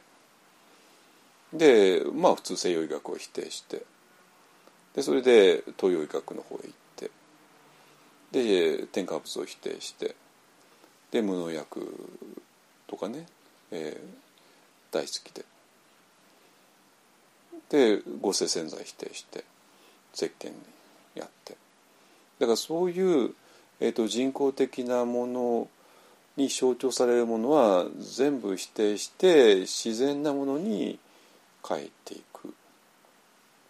じゃあそのその境目は何なんて言った？らそんなもんないわけですよ。じゃあ合成洗剤とねシャボン玉石鹸がどこがどう違うんですかね。ないじゃないですか。ないんですよ。シャボン玉石鹸っていうだけでも十分なんですよ。それは、ね、だからまあこれはほぼマーケティングなマーケティングの世界のまあ曖昧さみたいなものですね。それなぜかっていうとそんなの全然科学的にあの境目をつけることはできないからですね。でそれで、えーと、そういうものから手放して、えー、そういうなんか自然なものに変えていく思いの世界、ね、ああでもないこうでもないやっている世界から手放してそういうものに変えていく。doing の世界から being の世界に変えていくどれほど相性がいいんだよと思わないですか？どれほど相性がいいんだよってね。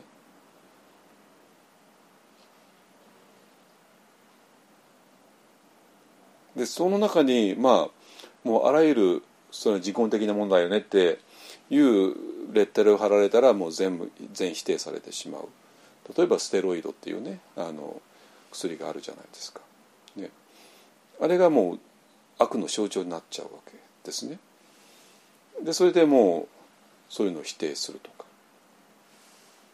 でそれでもちろんその中に、HPV ワクチンもであったしで今回の新型コロナワクチンもある。でそういうものを打たないでこの自然に戻ってくる。それがどれほど同じ構造だかって分かります？ね。なのでだから当然そういうことを普段座禅というのはこういうもんだよねヨガというのはこういうもんだよねって教えてる人たちがワクチンに対して沈黙するのは当たり前じゃないですか。当たり前なんですよ。だって普段教えていることとワクチンとはぶつかっちゃうから。ただワクチンをあからさまに否定したらやっぱり今この2年間ではやばいから彼らが取ったのは沈黙っていう戦略だったんです。ただこれだけのことなんですよ。そうじゃないですかね。だから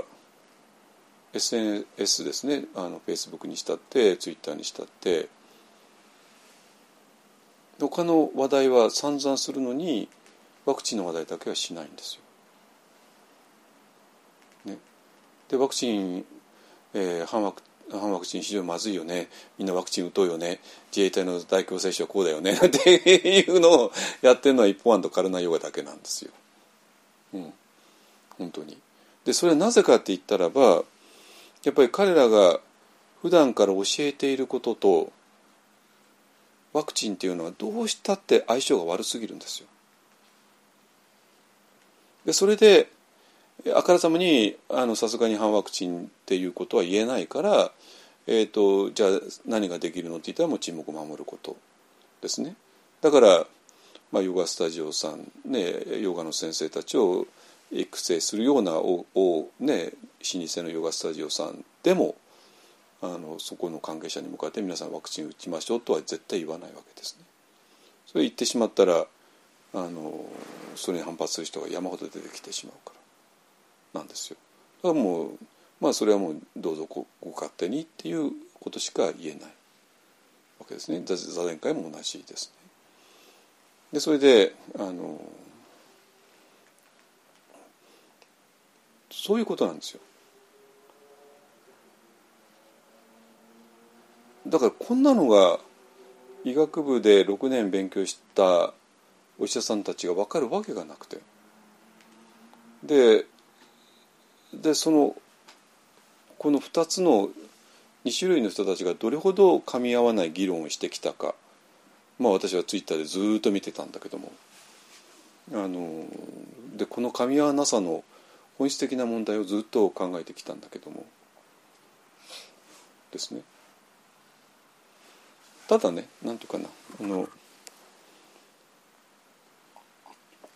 いや私が欲しかったのは本当に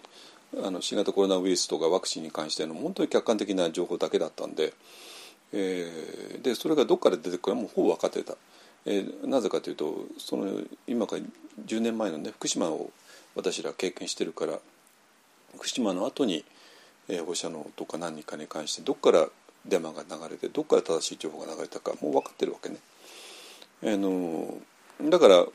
で福島の時に正しい情報を出した人はもう今回も正しい情報を出してたから、えー、その人をフォローしてればその周りに正しい情報を客観的に情報を出す人がいてでお医者さんたちもいてでその人たちをフォローすれば、まあ、ほぼ、えー、できてでで本当に彼らが言う通りになりましたこの2年間で。彼らが言う通りに、えー、なった。でオミクロンはねちょっとちょっとまだあの何とも言えないですけども、まあ、ただ今実効再生産数がねガンガンなんか減ってますから。まあ、減ってても 4, 4とかそこらだからねってことはもう前の週の4倍になっちゃうってことは、まあ、それはとんでもないことだからあれですけどもそれでもまあ減ってるからでそれでまあ南アフリカとかねイギリスとかはアメリカですらねもうピークアウトし始めてるっていうからね結構思ったよりか簡単にいくかもしれないけどまあ全然油断はできないですけどねっていう話なんですよ。じゃあ一方案がなぜそういうのにはまらないで、まあ、ほぼお医者さんたちと同じ立場を取れたのか。なぜ一方案は一方案のスピリチュアルはサイエンスを否定しないのか。っていう話になるわけ。ですか？でそれがさっき言ったえっ、とシカンタザとマインドフルネスとの矛盾と全く同じ問題になってくるわけ。ね、だからマインド、えー、シカンタザとマインドフルネスとは矛盾しちゃうよねどこでって言ったら、えーと、そういう思いの手放しによって、えー、そういうぐわーっていう、ね、思考と感情によって作られた仮想現実から、えー、を手放したところに安楽があってああここが安楽の訪問だよねって言って落ち着こうと思ったらどうも、えーと、日本仏教の外から、えー、そこを観察しろよっていう声が聞こえてきてしまってでそれがマインドフルネスであったりビパサナである。ね、でその声に驚いたのがえーと、アメリカ時代の私であったんですよ。ね、それなぜかってもう分かりますよね。思いの手放ししてしまったらもう観察することなんかできないんですよ。だって観察するってことも思いだから。ねえーと、前奏はこうそういうふうに解釈しています。で不完座前儀的に言うと,、えーと、と年相観の色量をやめてっていうのがえー、そういう観察をやめてっていうふうにとっています。ね、だからもう全ての思いを手放して、えー、思い以前の世界に戻る、ねえー、っていうことをしている。ね、でそうすると思い以前なんだがそこには思いがないんだから観察する主体ももうないんですよ。わかります？だから観察する主体もないくてわーって もう一回手放されて、えー、気持ちよく座っていたかったのに観察しろよ観察することが、えー、仏教の本質だよっていうことを、えー、言われてしまったんで非常にあたふたしたっていうそういう話なんですよ。わかりますかね？これ何回も言うけどもしつこく言うけども、えーとこれは山下っていう個人の問題ではないはずなのになんであなたはこれを問題にしないのっていうこと、ね、いや私は個人個人のものいっぱいあるんだけども。だけど。それはやっぱり私山下領土の問題であってそれはあなたに関係ないわけね。だけど私えっとで私が問題にしたこのシカンダーとマインドフルネス問題これはこ山下個人の話であるわけがないじゃないですか。みんなの問題ないですよ。何も相当集だけの問題じゃなくてね。となるとでこでこれは、えっと、20世紀の私には問題解決つかなかったんですよ。つくわけないんです。よ原理的つくわけないわけ。でそれで21世紀に入ってミャンマーへ行って、えー、まあ禅城っていう場所に入っていってで禅ジャーナですね。ジャーナっていう場所に入っていくと、えー、そこは、えー、お猿さんが枝から枝へ飛び跳ねるお猿さんが一つの枝に、えー、落ち着くような場所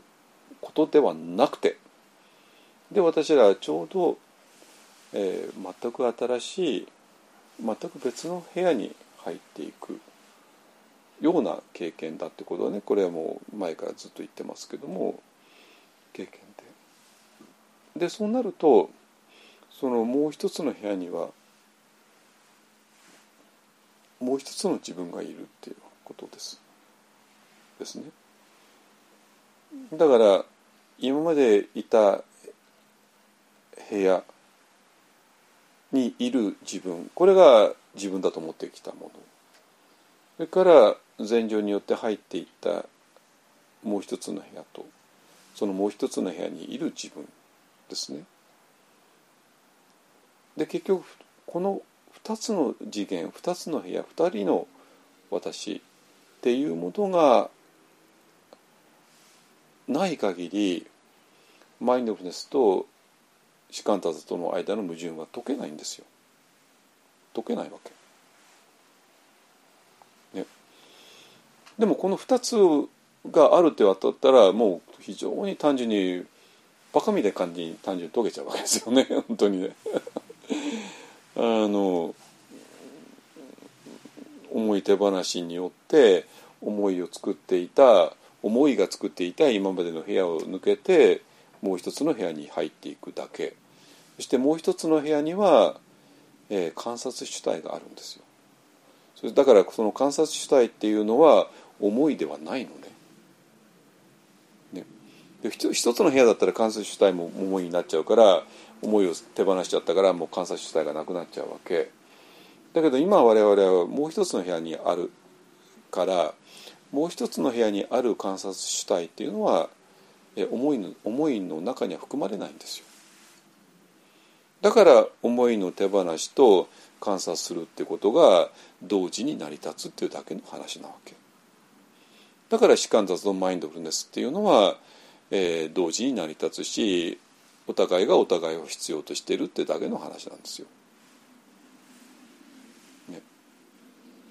だからまあ順番としては私は士官多座の方が先にすべきだと思います。え士官多座をで思いの手放しをだってそのぐらい結局みんな思い思い思いによってずっと生きてきたから我々はね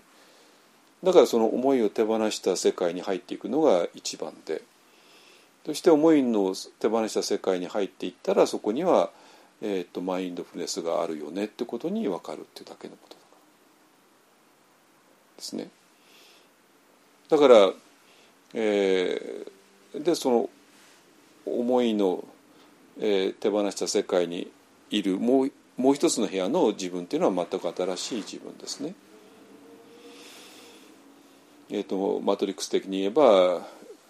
思いの世界にいるのがトーマス・アンダーソンであり、えーもう一つの部屋にいるのがネオであり、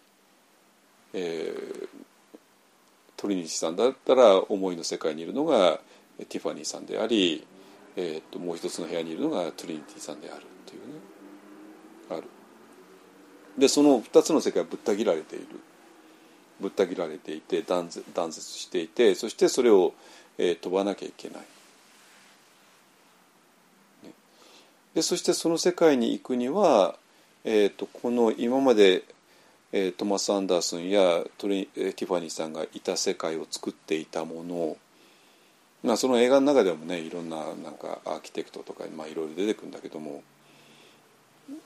まあ、映画じゃなくて、えー、とじゃあリアリティとしてどうかというのをそれ作っていたのはもちろん自分自身ですよね。別にアーキテクトとかなんか精神科医とかがいるわけじゃなくてリエさんはリエさんが勝手に作っていたわけですね。作っていた。思いによって。だからここどうやって出るのって言ったら思いを手放すしかないんですよ。ぎゅーっと握りしめていたもの。だから私はまあ最近あまりこの例え使わないけどもプロジェクターのスイッチを切るしかないんですよ。ね、プロジェクターが動いてる限りスクリーンに何かが映し出されてしまうのはしょうがなくてスクリーンに何か映し出されたら我々はそれを取材すると思い込んじゃうからえそこから我々の、ね、輪廻は始まってしまうんだからそしたらそのプロジェクターを消すしかなくてでそうすることによって我々はえこの思いの世界を抜けるえマトリックスを抜けるモーダルを抜ける。わけね。で抜けた時にティファニーはトリニティになる。トマス・アンダーソンはネオになる。でその時全く新しい体をに獲得するわけ。ですか？そしてその全く新しい体の中に、えー微細なエネルギーがあるっていう話なんですよ。だから逆に言うと微細なエネルギーを獲得することによって私らはだんだん新しい肉体を手に入れて新しい肉体を手に入れることによって新しいアイデンティティを手に入れるっていうそういう流れになるわけ。だからワンダーラメソッドで狙っているのはまさにそうです。そこですね。でまあ今日はワンダーメソッドを解説する時じゃないからえこれはもうそこまでにしますけどもそうやってえー、と微細なエネルギーを獲得して新しい肉体を獲得する。そうすることによってこの2つの世界2つの次元2つの私っていうのが非常に分かってくる。そしたら今まで分かんなかったあらゆることが全部この2つのことを言ってたに過ぎないってことも見えてくる、えー観察する。思いの手放しとマインドフネスっていうのはこの関係を言ってるに過ぎなかった。判断なしに観察するってこともこの関係を言ってるに過ぎなかった。ね。まあこれはまあいいんだけどこれはもう今日のテーマじゃなくていいんだけどじゃあそことサイエンスはどこを絡むのって話なわけ、ね、そしてなんでサイエンスをスピリチュアルは否定しようとしたのっていうことももうわかるじゃないですか。ね、だから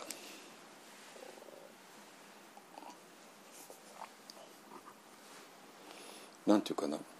まあ、この私らの今までの自分が一生懸命なんかいろいろやっている科学的なことをやるいろんなことをやる。ね。でも一方の人はそれではない私っていうのがちゃんと見えている。二重構造が見えている。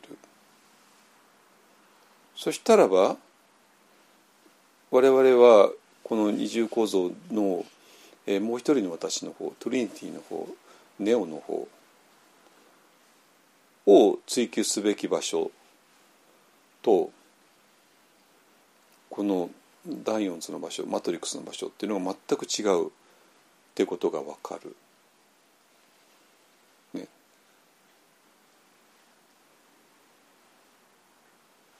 そしたらば追求すべきことがもう全く違う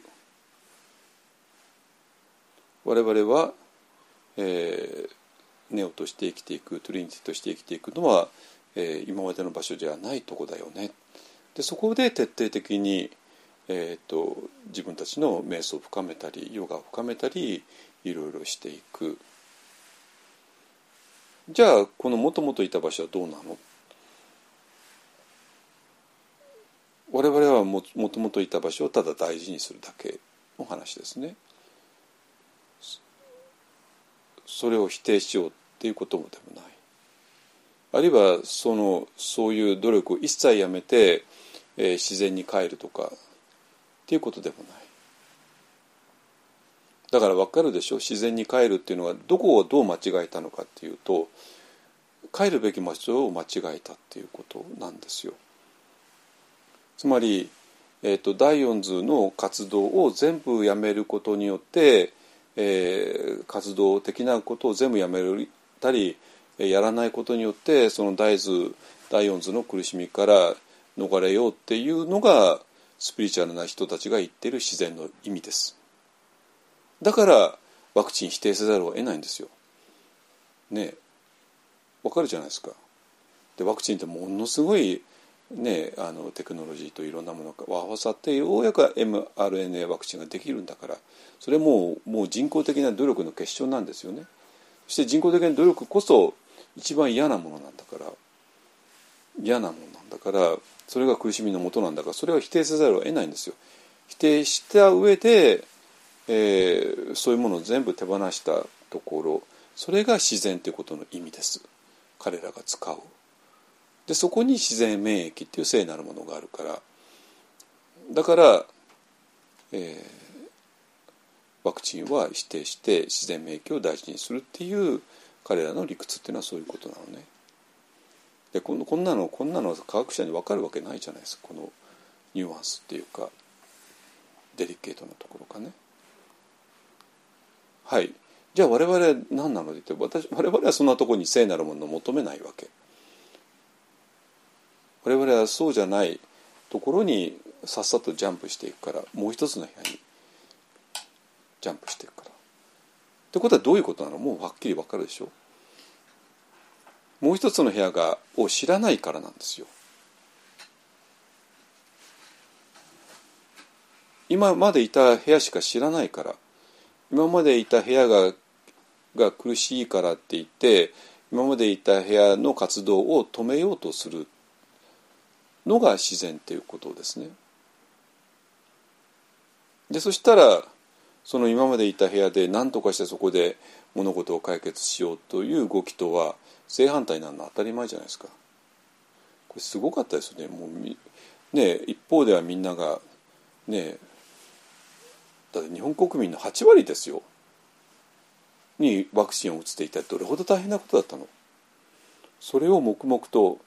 日本国民の8割ややってのけたんですよ自衛隊の大規模接種会場からいろんなクリニックからねいろんな会場を使って黙々と黙々とね今はちょっとワクチン回数少ないですけれども一時期は本当に、えー、と菅さんが言うように以上に100万以上超えちゃったですよね。100万人がいっぺんに日本国日本全国でワクチン打ってたんですよ。どれほどすごいことなのか。あんなデリケート極まりない、ね、冷凍しとかないとすぐダメになっちゃうようなワクチンを。正正式に正確に打って、ね、でややたら打つんじゃなくてきちんと、ね、はあの接種券を発行して、ね、一体どれほどすごい努力をしたのっていうことですね。だからこのすごい努力をみんなが永遠とやってる、まあ、私は大両方とも大規模接種で受けたから、まあ、あの大規模接種のなんかさあみんなで頑張ろうよね乗り越えていこうよねっていうすごいポジティブなエネルギーが溢れてたんですよあの大手町のあそこにね。でそういう流れとともに反対にそれを反対する、ね、新宿の西口の地下で、ね、ワクチン反対ってワクチン打ったらみんな死ぬよって言ってた人たちいるじゃない今でもいるけども。ねな何なのこれはってね。このみんなで一生懸命頑張るようなねっていうのに対してそれをもう完全に否定しちゃうような動き。そしてそれに何こともあろうがスピリチュアルな人が関わってしまうっていうこと。何なのこれは。そしたらごめんなさい。スピリチュアルはごめんなさい。本当に信用なくしたよ。ヨガの人信用なくしたの皆さん分かってるの？だって肝心金目の時にみんなの役に立たなかったんだからみんなの足を引っ張ったんだからこんなの一番嫌われるパターンじゃないですか。普段ならいいよ余裕がある時なら。一番人が苦しい時に足を引っ張った人間っていうのはもうダメよ。そういうことなんですヨガの人たち。自分たちがやったことは。別にヨガの人は全員じゃないんだけど ヨガの一部の人たちね。スピリチュアル業界の一部の人たち。それを分かってほしい。そしてでそれはね自分たちのスピリチュアルな信仰だと思ったり真理の追求の仕方だと思ってたかもしれないけどもそこが違うんだって。そんなとこに真理はないのよ。本当に。でそれはただ第四図をただ否定して doing を否定して being になるっていうようなレベルの話ではないんですよ。そんなレベルのことじゃないってあのスピーチャーも仏教っていうのは。そうではなくて私らはもう一つの部屋に行かなきゃいけない、ね、そして今までいた部屋は今までいた部屋として大事にしていかなきゃいけない。そういう話なんですよ。だからあの私も、えっと、この中でねあの最後にかなりちょっときついこと言ったんだけどもあの、えー、2つの世界は住み分ける必要があるということです。この住み分けができなかったからヨガとかスピリチュアルの中で反ワクチンとかが出ちゃったという話であってそれはヨガを本当には理解していなかったとしか言いようがないですねってね。でこれ分かりますね言いたいことね。あのこれ住み分けてこの大豆の世界はもう科学に任せなきゃいけないんですよ。で私らが本当に追求するのは第五図の世界でもう一つの部屋の方で、ね、なんだけどもここっちを知らないからこの今までの部屋でスピリチュアルのことを否定しよう、えー、追求しようとしてそして、えー、この第四図の中で一生懸命やってる人たちの足を引っ張ってしまった。自分たちは正しいことをやってると思い思いつつ。そういうことなんですよ。それが、えーと、この、えーと、編集部の人たちが言う、えーと、このヨガやその周りのコミュニティの中で見隠れていた問題ですね。えー、2019年以前にもあった問題がこの2020年2021年というコロコロナ禍の2年で一気にあの出てきてしまって浮き浮き彫りになっただけじゃなくてそれが社会に対してものすごいダメージを与えてしまったっていう問題でこれは非常にヨガそのものの信用を著しく傷つけたことだと私は思います。だって今何回も言うけども一番人が苦しい時に足を引っ張ったんですよ。それは一番嫌われちゃいますよ本当に。ででもちろんその足を引っ張ることが正しいことだと思ったから 引っ張ったんだけどね だからそこがおかしいってことなの。ですかね。だから本当に分かっている人たち、えー、だ例えばダライラマ法みたいな人はね科学を否定なんかするわけなくてで法様は自分がワクチン受けるのを公開したわけですね写真撮らせてでそして、えー私のねあの医学お医者の友達がみんな勧めるから、うん、私も受けたけどもみんなも受けた方がいいよってもうロイターとかね何とかにインタビューに答えてそれがわーって配信されて。で法様が受けるんだったらじゃあ私も受けるっていうふうにな人が現が次から次へと現れたっていうね。だから法様は本当に世界の役に立ったわけですよ。この世界の危機に対してね。だけど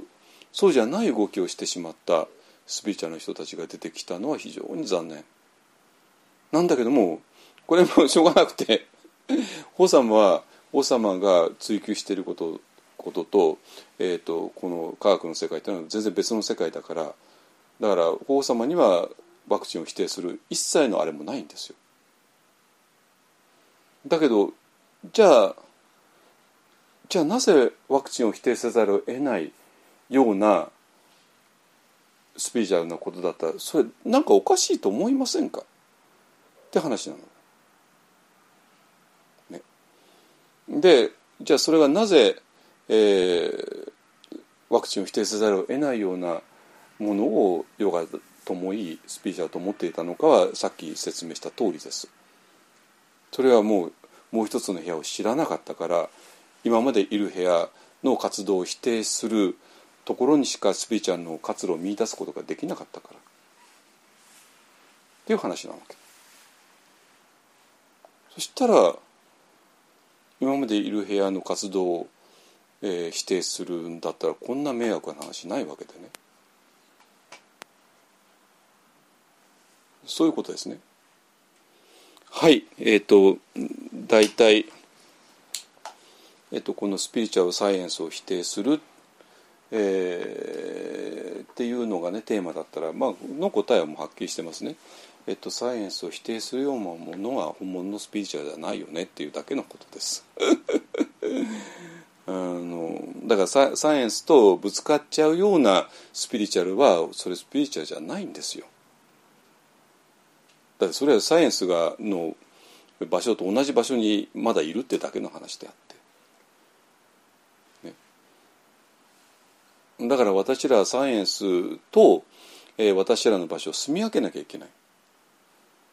第四図はもうサイエンスにお任せして我々は第五図の中で、えー追求していかなきゃいけない。第四図の邪魔をしては絶対にいけない。っていう話なんですよ。いいですかね。えっ、とこの辺りね、えー、とこれはもちろん分かりますよ。皆さんが必死になって、えー、とスピリチュアルはこうなんだと思い込んでやってきたことそのものだから、えーそんなものを簡単には手放せないと分かるよそれはもちろんね。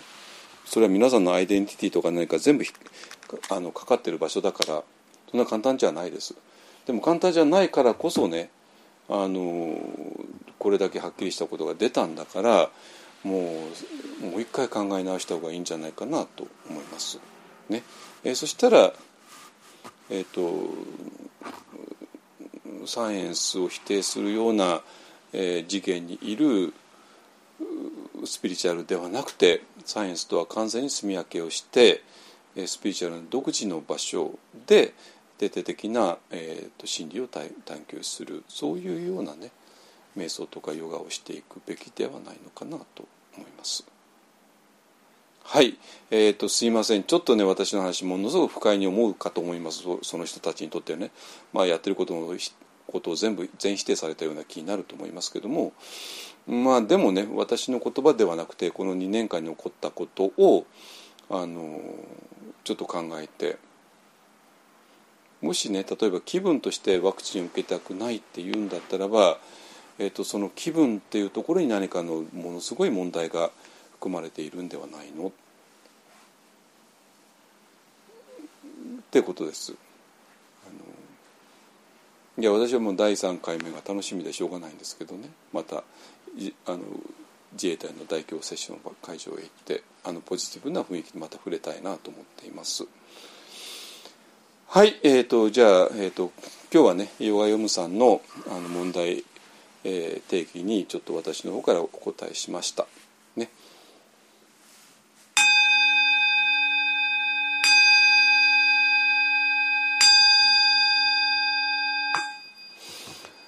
主上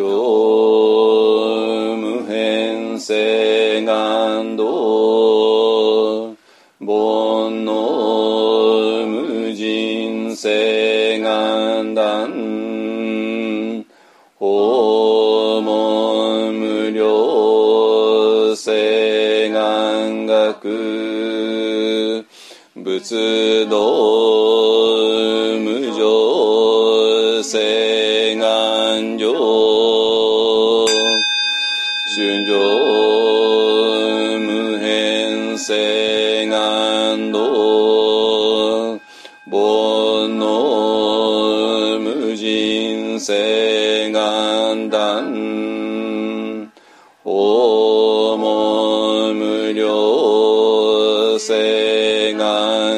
く仏道無常性。